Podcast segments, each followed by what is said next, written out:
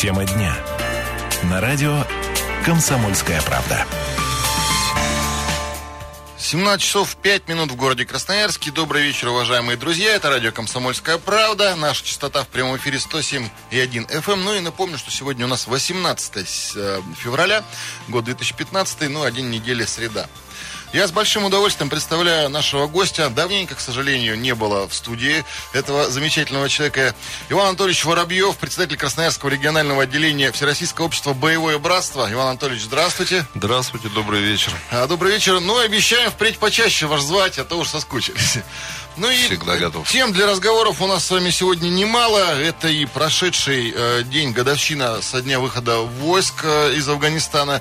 Это и предстоящий день э, всех мужчин, День Российской Советской Армии, День Защитника Отечества, который мы 23 февраля отмечаем.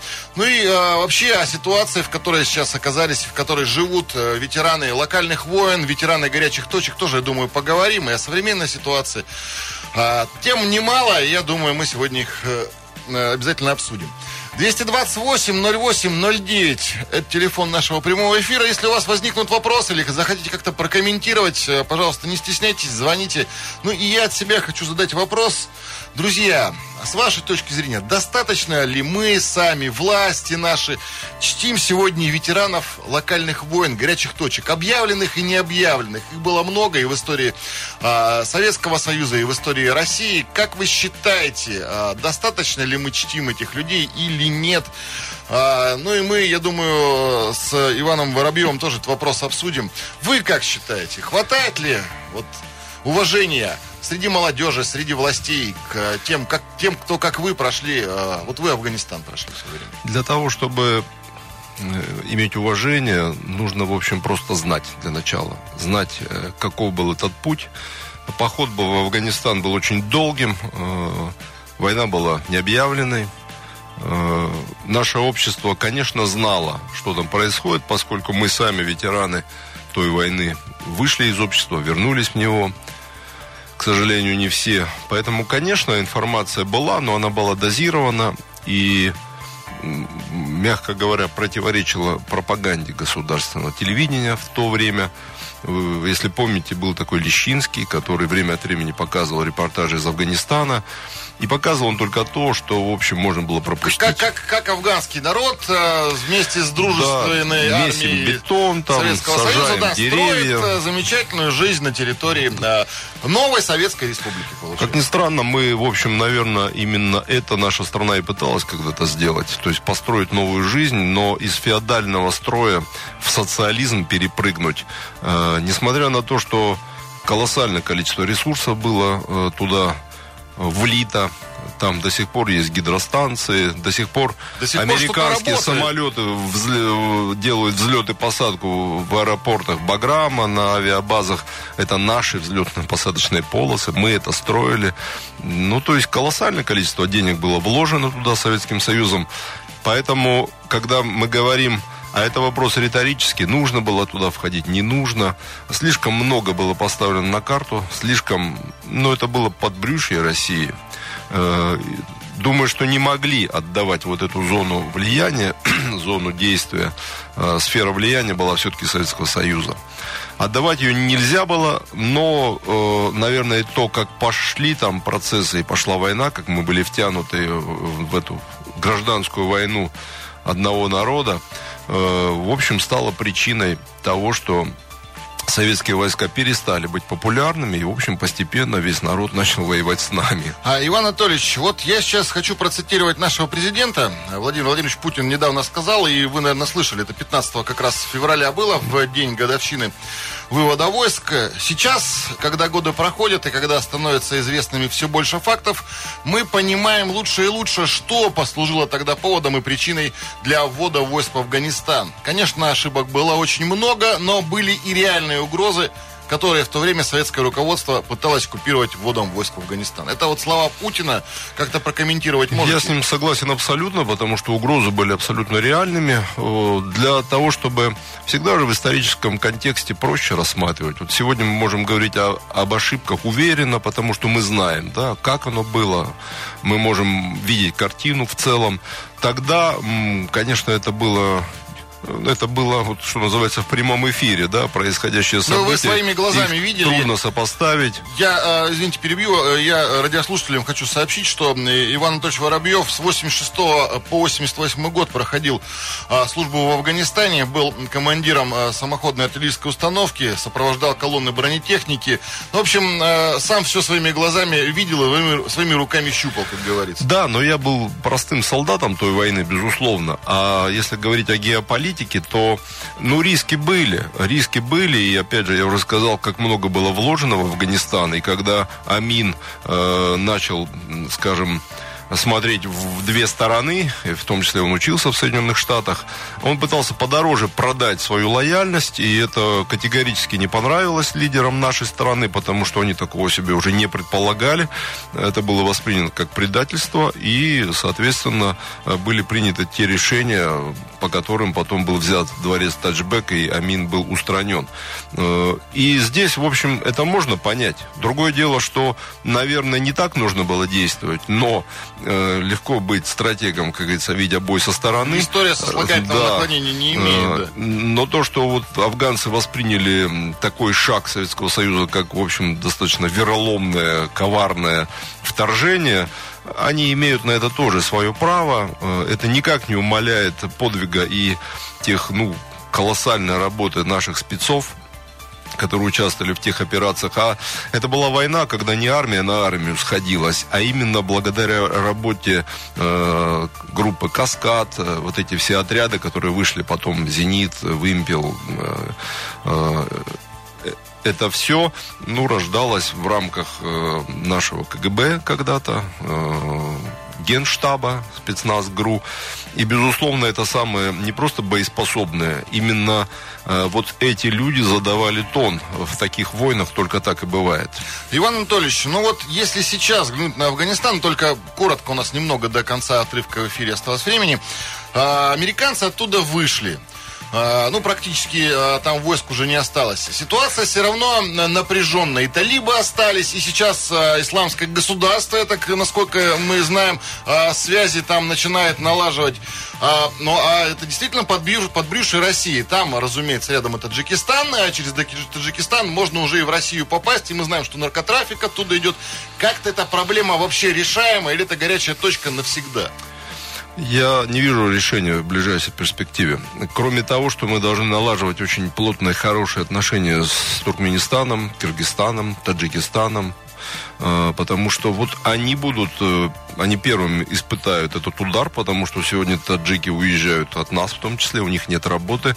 Это все, ну, такая благодатная почва для того, чтобы люди были завербованы уже, соответственно, в те, э, то самое государство ИГИЛ, да, которое не ставит себе границ какой, каких-то, и все мы для них, конечно, неверные. То есть, подождите, может гастарбайтер из Красноярска уехать туда и Он может уехать попасть домой. потом вот туда, в А, Сирию, а, в государство ИГИЛ? Я думаю, что они по-другому видят это. Наоборот, они придут в Таджикистан. Вынужден э, прервать вас. Э, Друзья мои, в студии у нас Иван Воробьев, представитель Красноярского регионального отделения Всероссийского общества «Боевое братство», ветеран войны в Афганистане. А, К нашему непростому, э, но интересному разговору мы вернемся после небольшого перерыва. Не переключайтесь, пожалуйста. 107,1 FM, наша частота в эфире. Тема дня. На радио «Комсомольская правда». 17 часов 17 минут в городе Красноярске. Это радио «Комсомольская правда», 107.1 FM, наша частота в прямом эфире. На меня зовут Стас Патриев. Сегодня у нас 18 февраля. Среда. Еще раз представлю нашего гостя. Иван Воробьев, председатель Красноярского регионального отделения Всероссийского общества «Боевое братство», ветеран войны в Афганистане. Иван Анатольевич, еще раз добрый вечер. Ну Добрый и вечер. продолжим наш разговор. Я еще раз э, телефон напомню. 228-08-09. Телефон на студию. Друзья мои, говорим мы о жизни, в том числе ветеранов локальных войн, о жизни тех, кто прошел горячие точки. С вашей точки зрения, как вы считаете, достаточно ли мы чтим ветеранов локальных войн? Достаточно ли внимания им оказывается? Ну, или, может быть, э, большинство из них люди э, взрослые, самостоятельные, серьезные. Ну, вот как Иван Анатольевич, э, ваше поколение, те, кто прошел Афганистан, это 45-50 лет.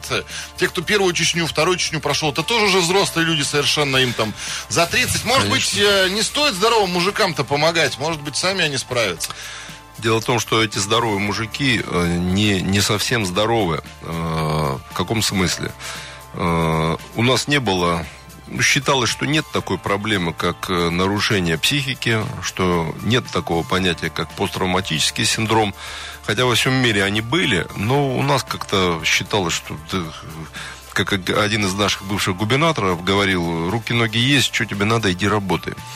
И, конечно, работать надо, и руки-ноги бывает есть, но если есть еще, например, контузия, то человек не может спать, у человека давление зашкаливает всегда, он явно нездоров. Э, и в этом смысле, на самом деле, помогать, конечно, нужно. Более того, государство обязано это делать, потому что именно оно отправляет людей на войну. Иван Анатольевич, э, перебью, есть телефонный звонок у нас. Давайте послушаем, потом вернемся. Алло, здравствуйте, как вас зовут? А, здравствуйте, Владимир. У меня такой вопрос к вашему гостю. Давайте. Не секрет, что, что многие прошедшие горячие точки, не многие, но некоторые из них угу. уже живут войной. Вот как вы считаете, или, может быть, знаете, вот из Красноярска есть люди, которые поехали на Украину, как они живут, здоровы и прочее, прочее. Есть такие люди, есть Спасибо те, кто большое, туда Владимир. прямо рвутся, причем из афганцев, э, из чеченцев. Я вам скажу честно, мы, вот я лично, моя позиция такая, что я не приветствую поездки туда наших афганцев и чеченцев тоже потому что все-таки, на мой взгляд, мы должны в этом очень хорошо разобраться для начала. Я уверен, что над нами давлеет наша пропаганда, в Украине своя, и я бы не спешил вообще вот принимать однозначно ту или иную сторону. Просто я в данном случае наших ребят призываю думать. Просто думать и анализировать не то, что говорят по телевизору, анализировать в купе. У меня есть ребята, которые мои, э, в том числе вот с моей, э, моего подразделения, которые сегодня воюют друг с другом на Украине. Они все украинцы. У нас там много было украинцев. Мне привезли книгу памяти вот не так давно погибших в Афганистане украинцев. Мы на самом деле пытаемся вот эту нить еще не оборвать, но есть люди, мне вот звонят и говорят, что вот один у нас пошел там в АТО, а один пошел в ополчение. Я считаю, что все-таки нужно здесь немножечко нам, ну что ли, выдохнуть 10 раз э, и медленно вдохнуть перед тем, как ввязываться в вот эту вот братоубийственную войну. Э, без нас там уже должно хватить людей. Прежде всего, если встанет весь Донбасс, кто там живут, вот жил бы я там, да, не было бы вариантов. А, видя все немножко со стороны, мы все-таки должны быть, ну, просто благоразумны. Я своим ребятам говорю, что войны им должно было хватить, и не, не агитирую, скажем так, на войну. Есть те, кто просто вот этого хочет, кто по разным причинам рвется туда. Люди едут, люди возвращаются.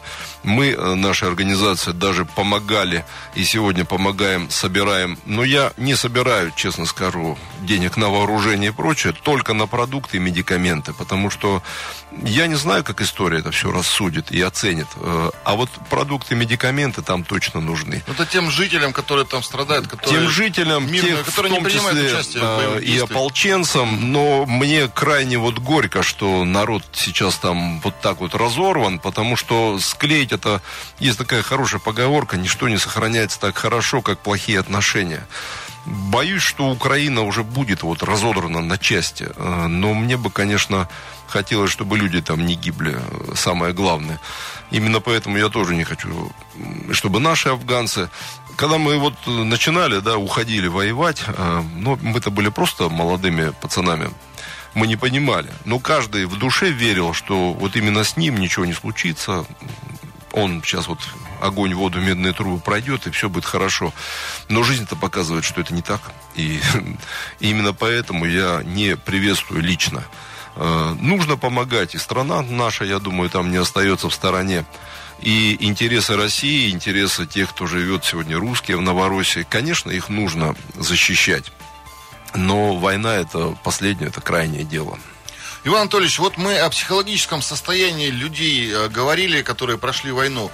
А вообще война, она может уйти, перестать травмировать человека, того, кто прошел ее, когда-нибудь вот избавиться от этого можно? Или это навсегда, и это действительно уже, ну, в каком-то смысле для себя, для общества человек потерянный, прошедший войну? Я думаю, что он не потерян. Но война... Ну, она... есть такой стереотип просто. Ну да, что все мы как бы с пулей в голове. Есть такой стереотип, но это опять же почему? Потому что афганцев вылечило время, да, кого-то не смогло вылечить. Кто-то, кстати, вот рвется в войну все время или воюет уже здесь, находя себе приключения э, разного рода. Но если организовывать э, медицинскую помощь, если люди будут видеть, что ну, как вот с нами произошло, мы были, в общем-то, выброшены. В определенный момент война была признана, второй съезд народных депутатов наших еще в 89 году, то есть спустя несколько месяцев после выхода уже издал документ, согласно которому при, признал войну в Афганистане ошибочной. И вот как бы это подвело черту и нас всех афганцев немножечко так, что ли, ну, раз война ошибочная, ребята, отодвиньтесь отсюда, мы вас вообще туда не посылали, эта фраза была так на слуху у нас. И это очень серьезно сказалось на всем том, что государство не выполняло по отношению к ветеранам. На мой взгляд, это серьезный шаг – вот сейчас, кстати, исправить эту ошибку. Потому что солдат-то не должен отвечать. Офицер, солдат, он не может отвечать за ошибки. А каково слушать семьям погибших, что, оказывается, сын-то погиб. Да вообще это была ошибка. Э, это не тот термин, который нужно применять. Потому что это не ошибка тогда. Ну, верните руки и ноги ребятам, жизни верните, ну и тогда, наверное, как-то сочтемся, да. А если это сделать невозможно, ну, значит, нужно, государство обязано обеспечивать семьи погибших достойной жизнью. Они отняли кормильца. Э, это вот оно должно совершенно четко понимать. Государство должно это помнить, посылая людей на новую войну. А благодаря тому, что мало было известно об афганской войне, прежде всего, видимо, руководству политическому, э, в общем-то, получилась Чечня. Вот, кстати, Борис Силович Громов, он категорически был против и сразу поплатился постом замминистра обороны. А Павел Грачев э, под давлением, видимо, Бориса Николаевича Ельцина э, сделал такой план, что-то, знаете, насчет, помните, да, два батальона ВДВ, да, сейчас, да, да. значит, мы это... год, декабрь как раз. Фразы «принудим к миру» тогда еще не придумали, но это имелось в виду. И, ну, это большая глупость была, да, и э, происходит это, и, собственно, с Чечней произошло то же самое. Вот на днях мы отмечали 15 февраля, у войны в Афганистане хотя бы есть дата окончания. У войны в Чечне... А у войны в Чечне ее вроде как к 15-му не привяжешь, потому что за пределами Отечества. Здесь вроде и в Отечестве своем воевали, и даты нет. И войны-то вроде как нет. Ну, на самом деле, конечно, это уже, э, ну, как можно называть не знаю, контртеррористическая операция, интернациональный долг, принуждение к миру, все что угодно, только нет слова «война». И от этого государство выстраивает свою политику в отношении ветеранов. Раз нет войны, значит, ребята, ну, ничего мы особо мы и не должны. А, друзья, я напомню, что в студии у нас Иван Воробьев, представитель Красноярского отделения Всероссийского общества «Боевое братство», ветеран войны в Афганистане. 228-08-09, телефон на студии. Я вот вижу, что пытался дозвониться до нас кто-то а, уже два раза, ну и мы просто общаемся. А, вы, пожалуйста, на трубке висите, не а, сбрасывайте звонок. Мы обязательно с вами пообщаемся. 228-08-09, напомню я еще наш номер телефона. Иван Анатольевич, а вот, ну, человеку, прошедшему э, огонь э, войны, да, горнила войны, неважно, не, не главное какой, потому что их, к сожалению, было немало. 30 есть, с лишним. Ой-ой-ой. Есть, после Великой есть Победы. куда обратиться в Красноярске, э, куда прийти, если стало плохо, если старые раны начали, ну, я имею в виду, конечно, душевные раны. Да и, кстати, не только душевные, если старые раны начали опять давать о себе знать. Есть места такие. Ну, во-первых, это общественные организации. Нас достаточно много. В крае есть палата ветеранов, она работает, это первая палата общественная, которая была создана именно нами, э, и она, в общем, стала платформой гражданской ассамблеи, так называемой. Есть госпиталь ветеранов, если у человека, в том числе, вот сейчас конкретно, благодаря в том числе, э, ну, шикарной работе госпиталя под руководством Алексея Викторовича Подкорытова, там есть отделение как раз, где лечат душу.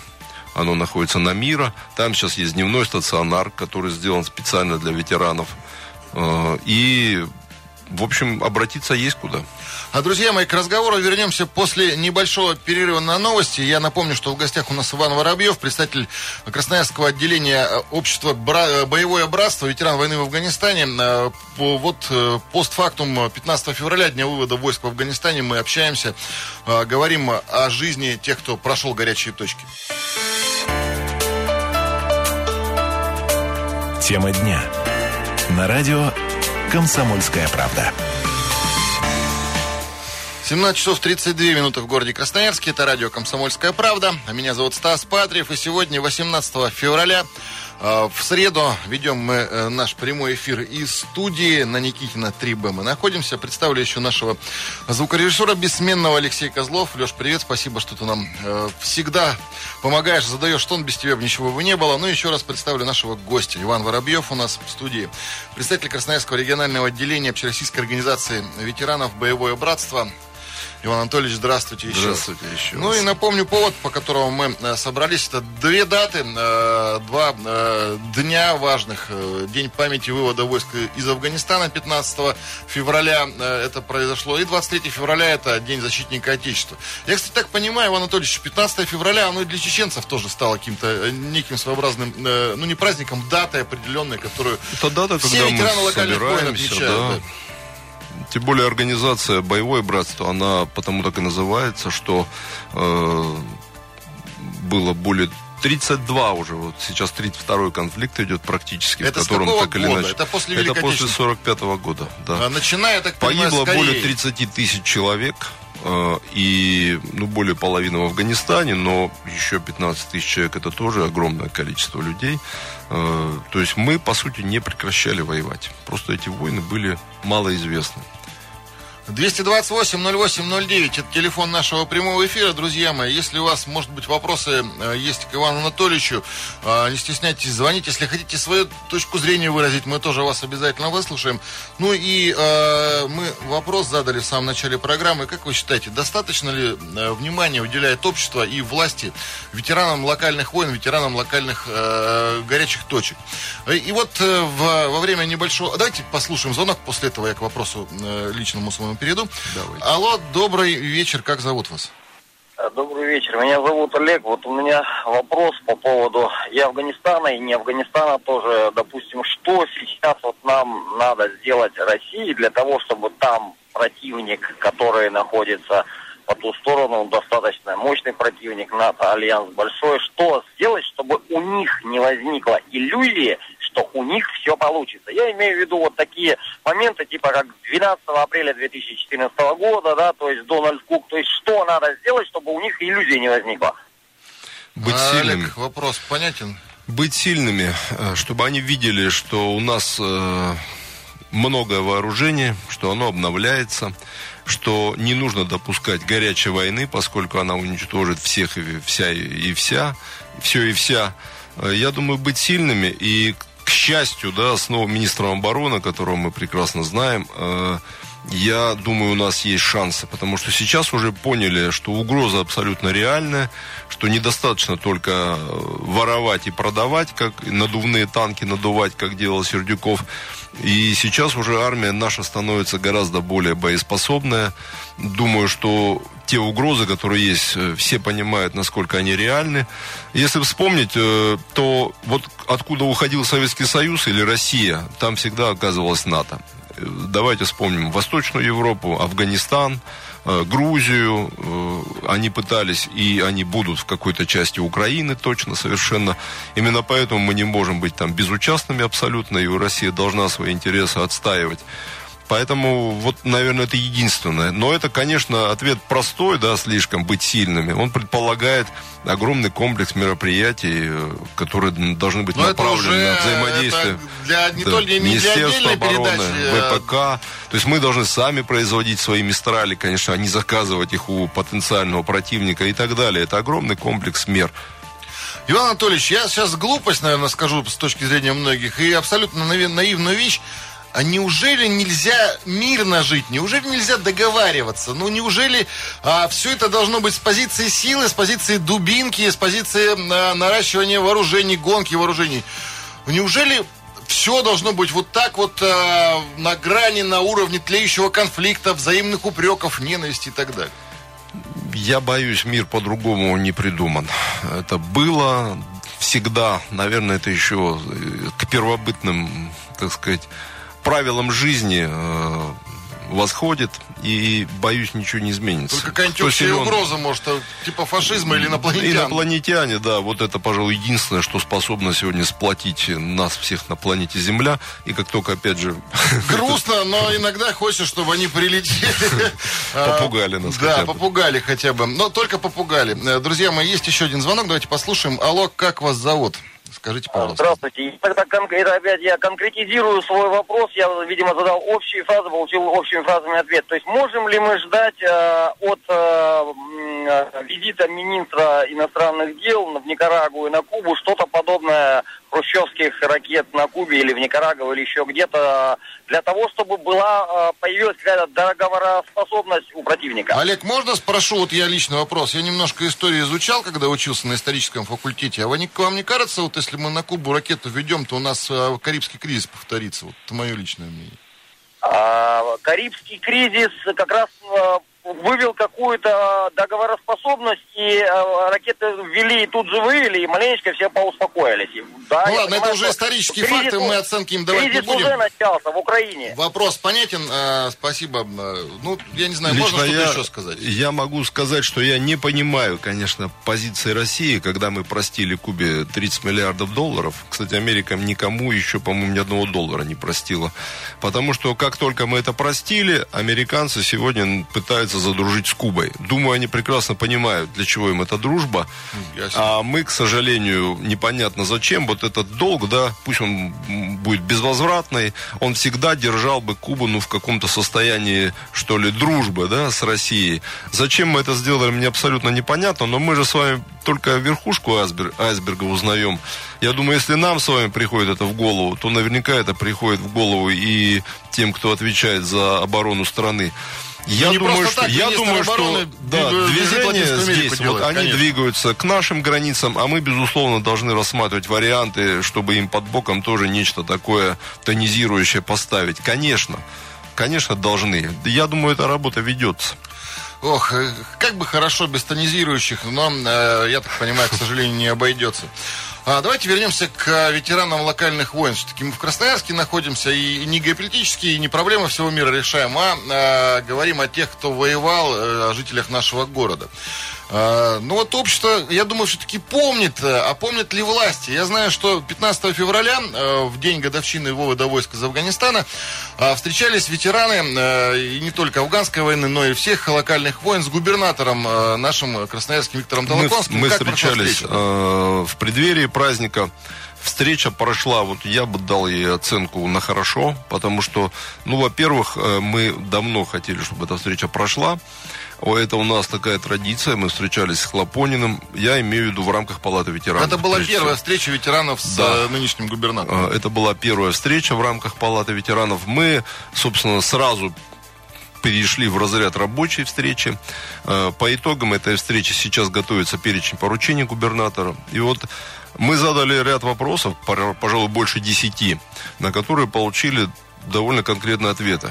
Честно говоря, я удовлетворен встречей. Мне показался Виктор Александрович человеком открытым, э, свободно мыслящим, и многие вещи он меня даже несколько удивил. Например, я задал вопрос, касающийся того, не пора ли нам задействовать ресурс депутатов Госдумы, э, в том числе для того, чтобы на думской площадке инициировать все-таки равенство льгот, э, привилегий. Они и так там небольшие, но вот с пятого года ветеран не может встать на жилье э, и так далее. Там копеечные эти суммы, меньше двух тысяч. На них нельзя съездить полечиться, купить лекарства, на них нельзя э, купить себе квартиру, а вот эта монетизация льгот, так называемая, да, все эти льготы их не было в натуральном виде, но можно было встать хотя бы в очередь. У нас на сегодня афганцы процентов на, на 17% Родина выполнила обязательства по обеспечению жильем. Вот. А и, вообще должны обеспечивать... Ну, вообще должны были как бы 100%. 100% обеспечения всех афганцев жильем. Да, когда-то нам это обещали, угу. и, собственно, ну, прошло 26 лет после окончания и 35 лет после начала. А, понятно, что это не было сделано. Монетизация – это хорошо, идея прекрасная, но сумма должна быть а, не 1950 рублей, а, наверное, несколько побольше. А, чем мне понравился губернатор, его подход? Он говорит, что да, государство обязано, если оно знает, что человек с риском для жизни, здоровья выполнял задачи, которое ему это государство поручило, в условиях э, боевых действий государство обязано о нем заботиться. Это вот как бы, на мой взгляд, это очень важный момент, потому что далеко не все губернаторы и чиновники это понимают. Второй момент относительно единого статуса ветерана и, во всяком случае, приравнивания по вот этому пакету возможности встать на жилье не 18 а это квадратов, возможно а 36. значит, на краевом Э, уровне? Это возможно, уровне? инициировать на краевом уровне, но у нас же есть Туда, депутаты Госдумы, которые способны там это принять, такие решения. Дело в том, что у ветеранов Великой Отечественной войны э, и, например, у чеченцев, у афганцев э, разные. Это разбито по категориям. Когда мы писали запросы, нам отвечали, все это потому так, что, значит, есть разные заслуги перед Отечеством. Но мы же здесь не говорим о заслугах перед, Оте- перед Отечеством. То есть мы прекрасно понимаем, что ветеранов Великой Отечественной войны давно нужно было всем обеспечить. И то, что мы Еще живем на этой 70 земле только да, благодаря им. Но ветераны, афганцы, чеченцы, они еще могут быть в строю и полезны Родине. И э, с точки зрения вот уравнивания, скажем, возможности по квадратным метрам жить не на 18, а на 36, на мой взгляд, это никак не задевает, э, скажем, э, и не меняет уважение, наше, собственно, уважение к ветеранам Великой Отечественной войны. Вот здесь тоже мы нашли, скажем так, идеологически понимание со стороны губернатора. Иван Анатольевич, э, полминутки у нас осталось прямого эфира. Ну, понимание есть, значит, какие-то будут, наверное, издвижки, правильно? Я уверен, да, что, скажем, книга памяти на погибших на Северном Кавказе будет издана. Уже издана по афганцам. Работа будет продолжаться. К сожалению, вынуждены мы разговор прервать. Спасибо большое Ивану Анатольевичу Воробьеву, председателю Красноярского регионального отделения Общероссийской организации ветеранов «Боевое братство». Был у нас в гостях. Я, Стас Патриев, тоже с вами прощаюсь. Друзья мои, помните о ветеранах любых войн. Это радио «Комсомольская правда». Завтра услышимся еще раз.